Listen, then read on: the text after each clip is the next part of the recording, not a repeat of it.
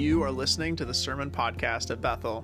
We're an evangelical covenant church located in western Wisconsin outside of Ellsworth, and you can find out more about us on our website, bethelcov.org. My name is Todd Speaker. I'm the pastor here, and thank you for listening. So I've been um, I've been watching uh, Star Wars with Foster, actually, um, the uh, one of the Star Wars cartoons, and I noticed something that uh, about watching that with him is that when you start it, uh, he has a really hard time. Like the main question that he has, uh, and he just asks constantly. Like the first time we watched it, it, the whole first half of the movie, he had just one question, and it was relevant to every scene. And the question was, Dad, are those the good guys or the bad guys? and and the whole time, so so you know, the stormtroopers, are those the good guys, the bad? Well, they're the bad guys. And then you get, you know, like Luke, and it's like, is Luke the good? Is he a good guy or bad guy? Don't worry, he's, he's a good guy. And, and he wants to know, like as we're watching, because it's really hard uh, to know. He wants to know who to root for, right? You know, you don't want to you don't want to root for the bad guys. And and it's funny. Um, you know, some of the Star Wars things, it's a little confusing. Sometimes the, the stormtroopers are good guys, sometimes they're bad guys. And you try and explain that to him, and he's just totally lost. Like, he doesn't want to think about that. He just, he just wants to know, like, are, are, they, are they good or, or are they bad? And, and so, and it goes for anything uh, that we watch. And, and it's funny because I think as you grow up, you stop asking that question. Um, and the reason you stop asking that question is because you get really good at um, kind of receiving the message of who's the good guy and who's the bad guy in anything that you watch. Because our, our world, um, we may not ask this out loud, uh, because someone is always trying to tell us who's a good guy and who's a bad guy. You know, and just like in the in, in Star Wars, to me, it seems pretty obvious that these really scary looking guys are are bad guys. Um, you know, in the old westerns, right? If you wear the white hat, are you a good guy or a bad guy?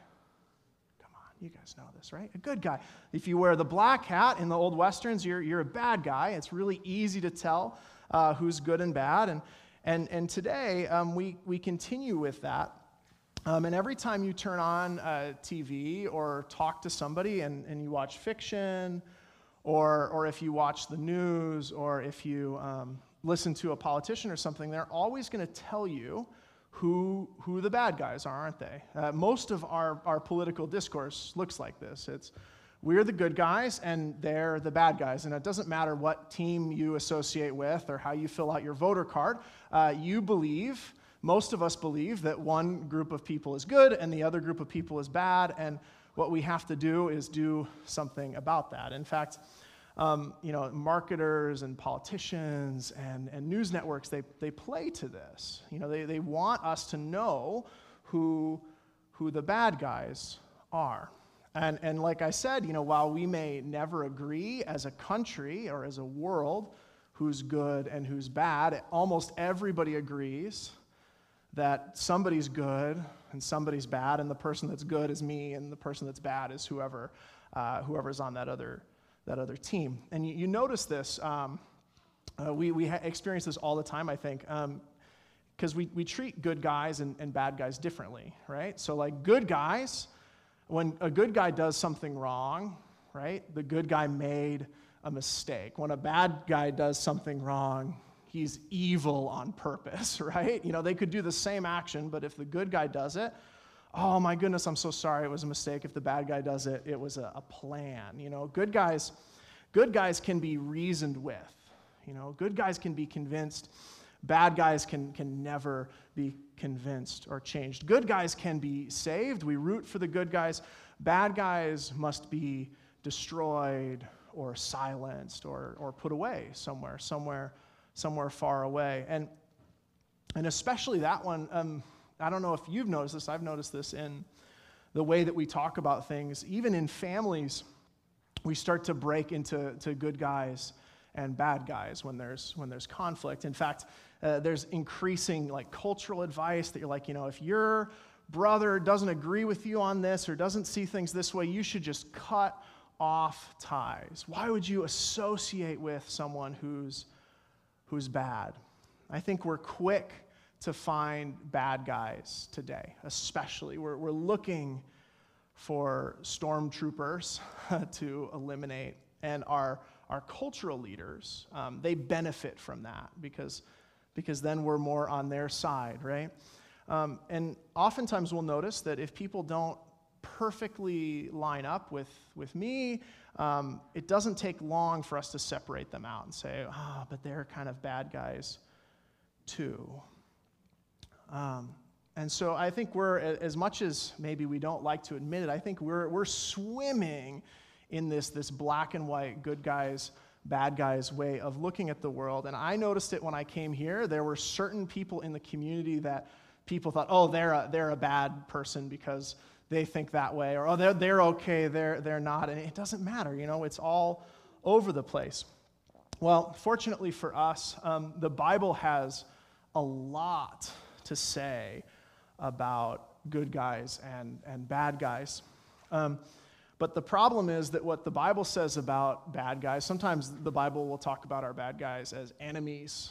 Um, uh, what the Bible says we have a really hard time believing. Um, of all the stuff in Scripture, especially as Christians, we have the hardest time, me personally, believing what it has to say about how we ought to respond to our enemies, our bad, our bad guys, because our culture, our world tells us that bad guys should be destroyed, silenced, and opposed.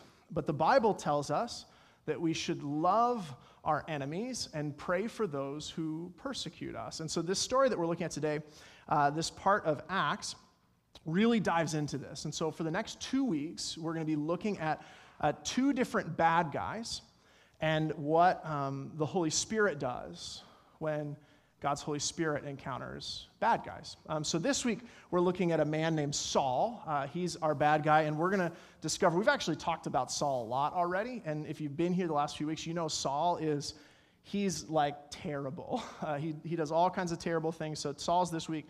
Next week, we're going to talk about a guy named Cornelius who uh, seems sort of like a, pretty good guy, but he belongs to um, the wrong group of people. He belongs to a group of people that, uh, that the first church should instantly, for good reason, assume is a whole bunch of bad guys they want nothing to do with. But today we're, we're looking at, at Saul. And Saul, um, I think, even in hindsight, if we were around today, would admit that he is a bad guy. So here's what we know so far about, about Saul. Um, uh, he's been busy. The first time he appears in Acts is when he stands by and holds everybody's coats as they uh, throw rocks at the first Christian martyr. He gives this big speech, and Saul approves of the killing of Stephen.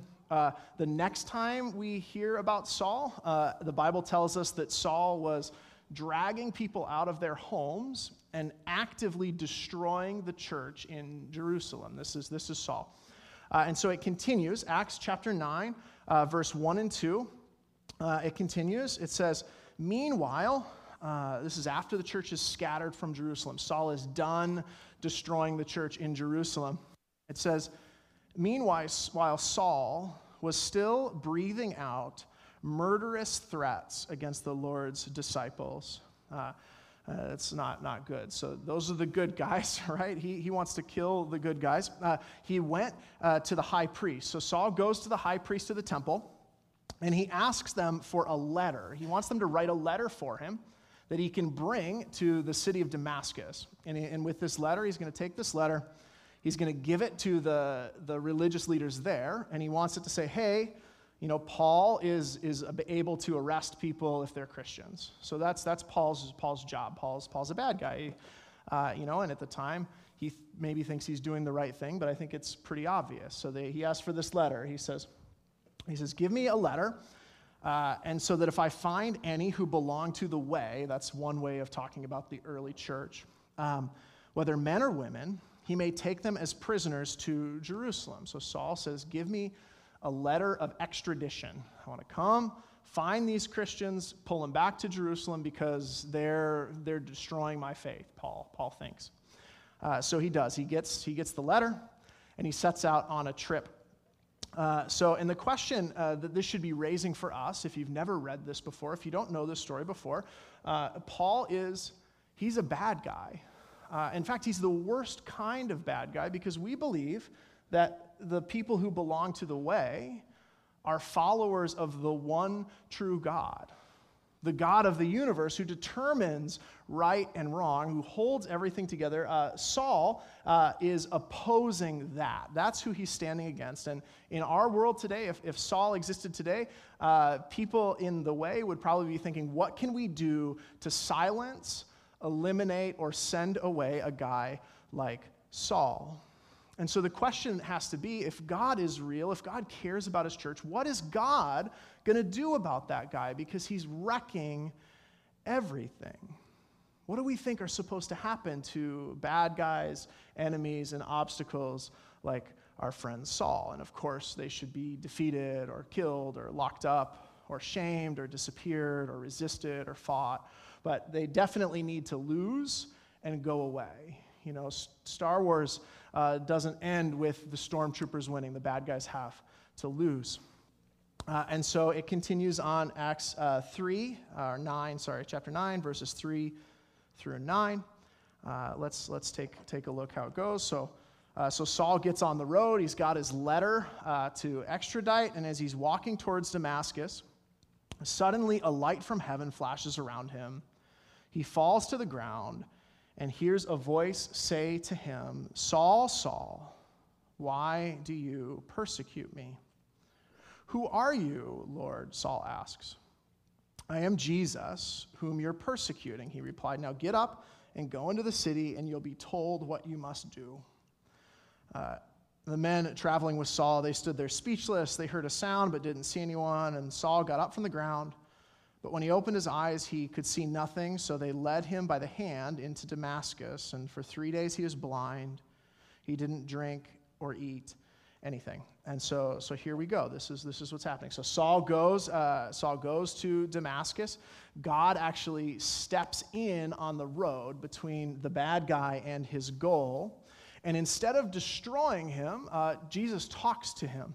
Uh, and it's, it's, pretty, it's pretty surprising. And so Saul is faced uh, with, with Jesus. And Saul's lived, right, his whole life up to this point, like most human beings, 98% of human beings, assuming that he's doing his best and trying to do the right thing. Uh, and, and in this moment, he hears this voice. And he has to decide, right? Imagine if you're, you're Paul. You know, let's forget that, that he's, he's a bad guy to us. Imagine if you're Paul. You've spent your whole life trying to be as faithful to God as possible.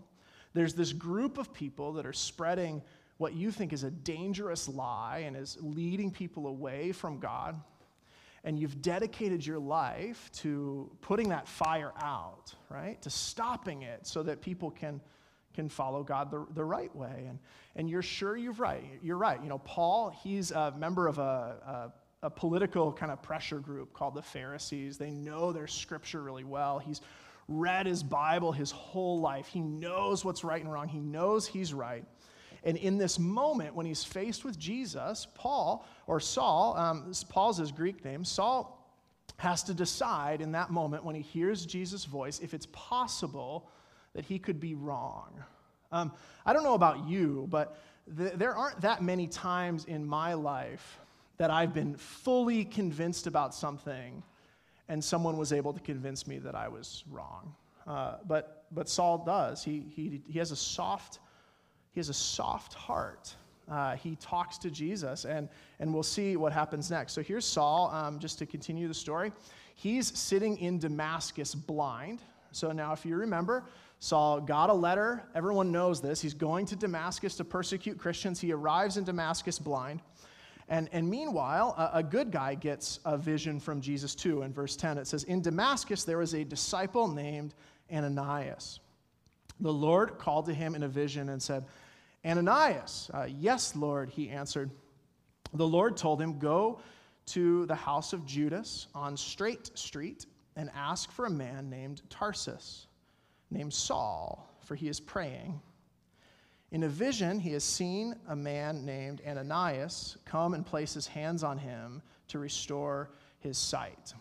Uh, now, you know, they don't have that, but, but Ananias knows who Saul is. He's heard the stories. He knows what happened to Stephen. Maybe he came to faith because of one of those people that, that Saul kicked out of Jerusalem.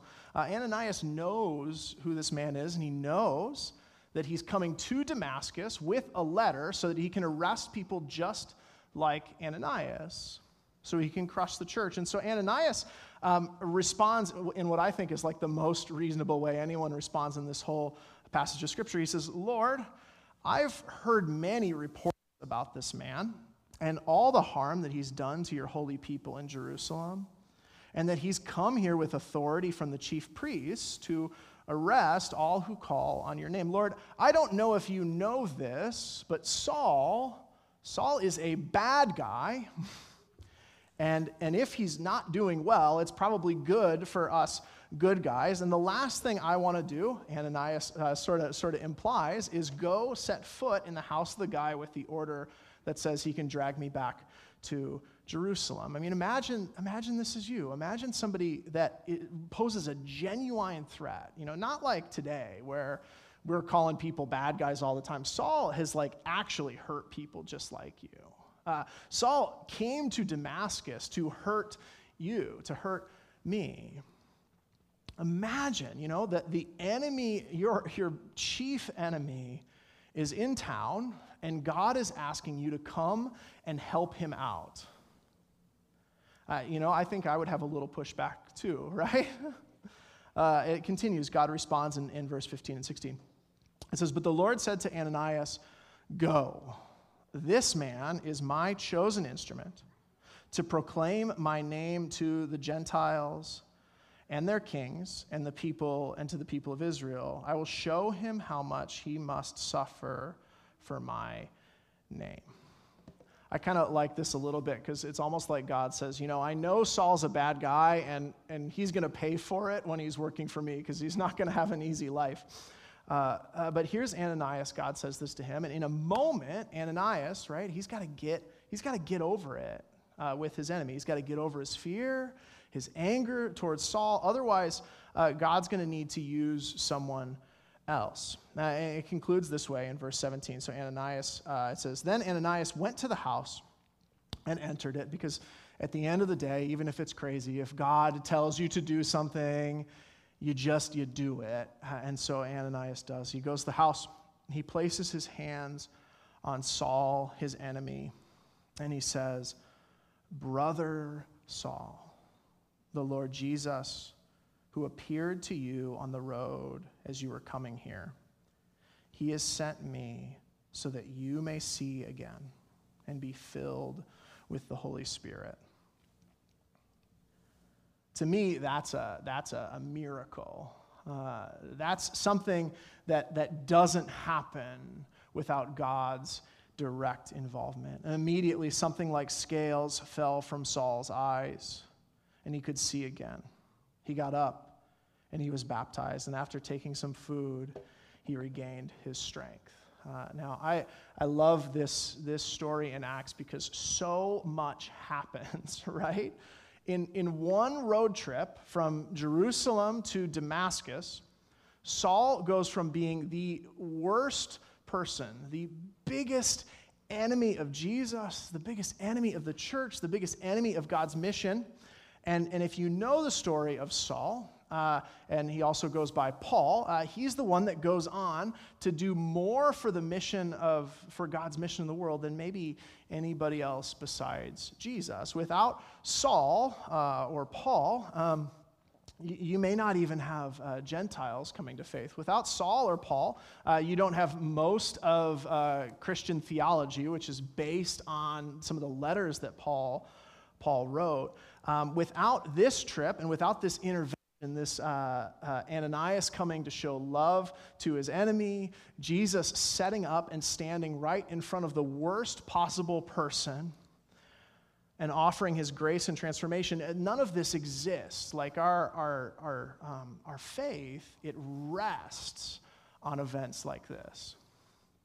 Uh, but, but here, here we are. And, and, I, and I love this because uh, you're right, the guy that left Jerusalem dragging uh, Christians out of their homes, he returns, uh, and, and it's funny in verse, uh, verse 19 and 20, uh, it says, After taking some food, he regains his strength. Saul sent several days in Damascus with the disciples, and at once he began to preach in the synagogues that Jesus is the Son of God. The guy that has a letter to capture people that say Jesus is the Son of God is holding on to that letter in his back pocket and preaching that Jesus is Lord.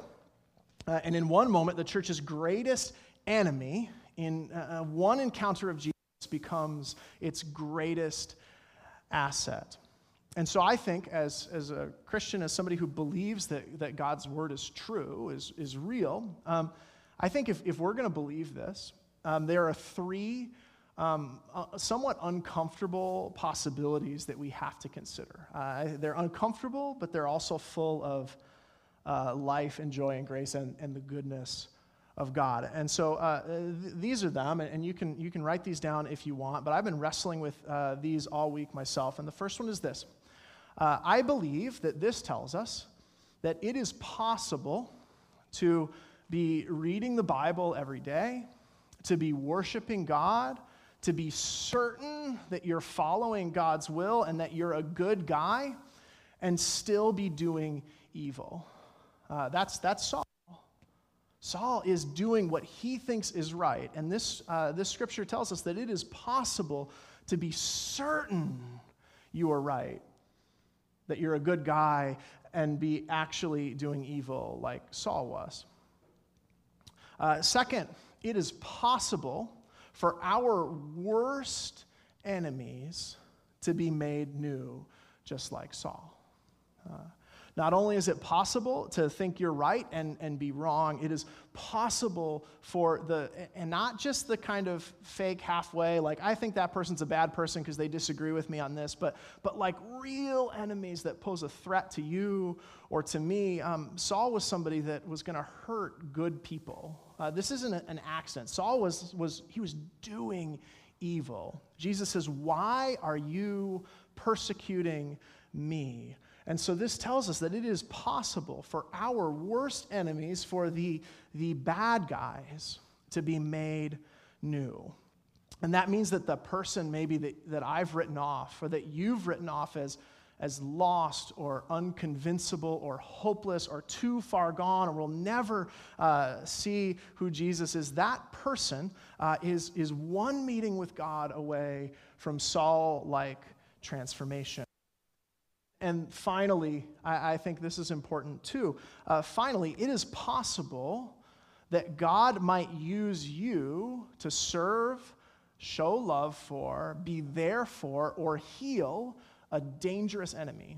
Uh, this scripture tells us that there are people like Ananias, that God calls people like Ananias to step into the room of a hated enemy and show them love and care because you believe that God is bigger than whatever rivalry we have with that person. And I think if we're honest and we look at these three things, and I know for me, uh, uh, growing up and, and even now, uh, there's a big part of us, there's a big part inside our heads that look at this and say, okay, Pastor, but what about if someone really is bad?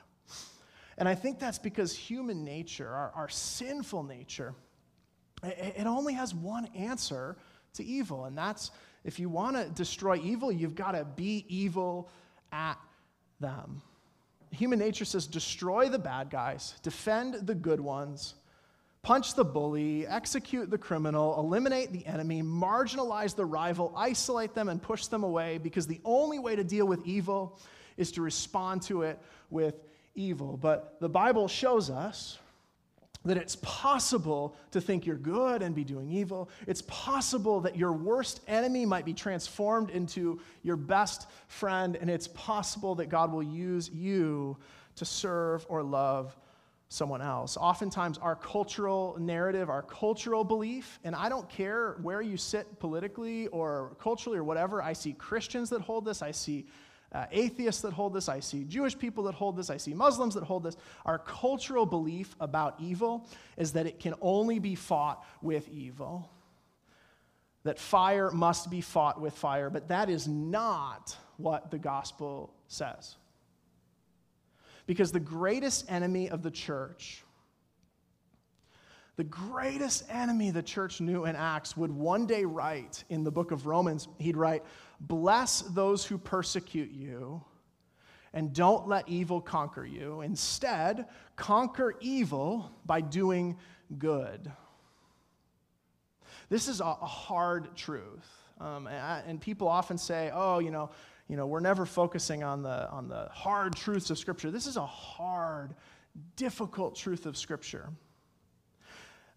Most people, even Christians, will ignore it, they'll explain it away, they'll reject it. But it's at the heart of the gospel that God defeats evil with good. That Jesus, to destroy the evil in the world, came down to the earth and he spread his arms out and let evil crucify him. Jesus died on behalf of his enemies, just like us, because the truth about the story of Saul and Paul isn't that he was uniquely bad and evil and distant. It's that all of us were at one time God's enemies. And because Christ died on our behalf, we could be made into a child of God. And if we can, if I can, if you can, if Saul can, then anyone can, even our worst enemy. Um, we talk about the, Jesus talks about the way being narrow, the way to life being narrow. And I think this is one way that the way to life is narrow. So, so, so I don't know where you find yourself in this, in this story. I don't know if you have people that you think of as enemies. I don't know if you're, uh, and, I, and I would argue that it's impossible to get away from this. I don't know if you're watching things or reading things or listening to things where someone's trying to convince you that someone is your enemy. Um, I think you'd have to be living in a cave to be avoiding those kinds of messages, if I'm being honest. I don't know if you feel like Saul or, or Ananias in, in this story, or maybe somewhere in between. But I think we're invited, um, we're invited to do what, what God calls, to love our enemies, to pray for those who persecute us. And so I just, as thinking through this, um, wrote down three prayers that we could pray. And maybe you choose one of these prayers, and I challenge you, encourage you, like me, to, to pray it every day, every day this week. Uh, so I don't, I don't, know where you are, but let, this is our invitation to, to respond by praying one of these, I think these are pretty dangerous prayers to pray, though. So, like, be careful. Maybe God will, will give it to you. But the first one is, is this. It's, I, I would call that kind of the prayer of, of Saul. Because the one thing that Saul had, even though he was an enemy of, of Jesus, he had a soft enough heart to be convinced. And so that's the first prayer is, is Lord, soften my heart. Show me where I'm wrong.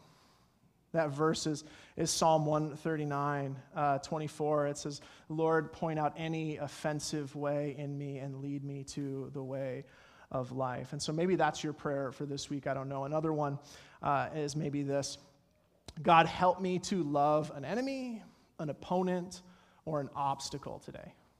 And, and maybe you don't have any people like that, but I, I'm, I'm willing to bet that just about everybody can think of one person that they think of not necessarily as an enemy, but somebody that gets in the way of what they want to do. And so maybe we say, Lord, help me to love an enemy today in a practical, real, risky way. Romans 12 is all about defeating evil with good. And finally, um, and maybe you've never prayed this prayer before. Maybe you're like Saul and, and, and you need to pray this today or this week God, I have been your enemy, but because of Jesus, set me free and make me new. Because Jesus died on a cross. And, and the reason why we have an, an implement of death on our wall is because we believe that Jesus died on that cross uh, on behalf of enemies like us and that anyone who, who might have done things or might feel like they don't belong or might even feel like they're God's enemies um, can be forgiven and made new because the truth of the matter is that all of us as human beings are fallen, all of us sin, all of us uh, have been wrong sometimes. None of us are able to be the good guys on our own because the truth is, while our world breaks the world into good guys like me and bad guys like you, the reality is that all human beings are opposed to God until we accept the grace of Jesus Christ. And so maybe you need to say, Lord, I've been your enemy, but because of Jesus, set me free and make me new. I want to thank you, you guys, and, let's, let's, let's pray together. Should we? Lord God, you took the worst person, one of the um, most destructive influences in the whole book of Acts, one of the people that was set up and dedicating his life to stopping your work, to destroying people that loved you, and to stopping them from spreading the good news of your Son, his death and resurrection.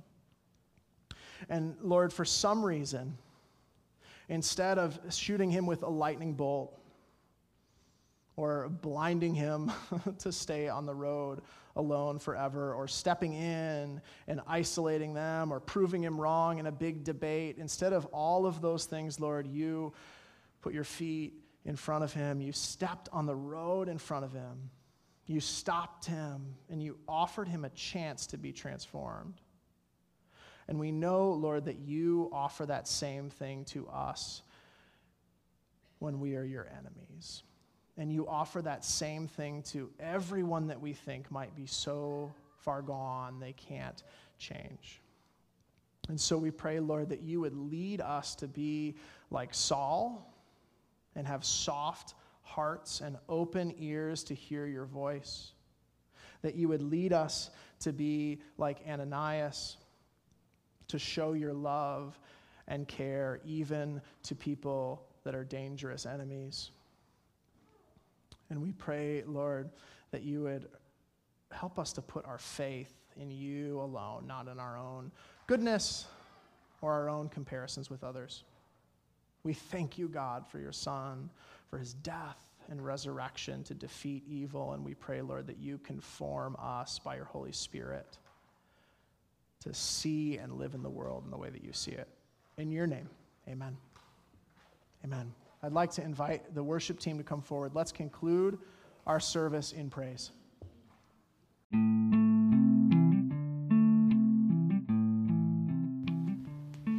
Thanks for joining us. You can find out more about our church, our live stream, and our in person services at bethelcov.org. Thanks and have a great week.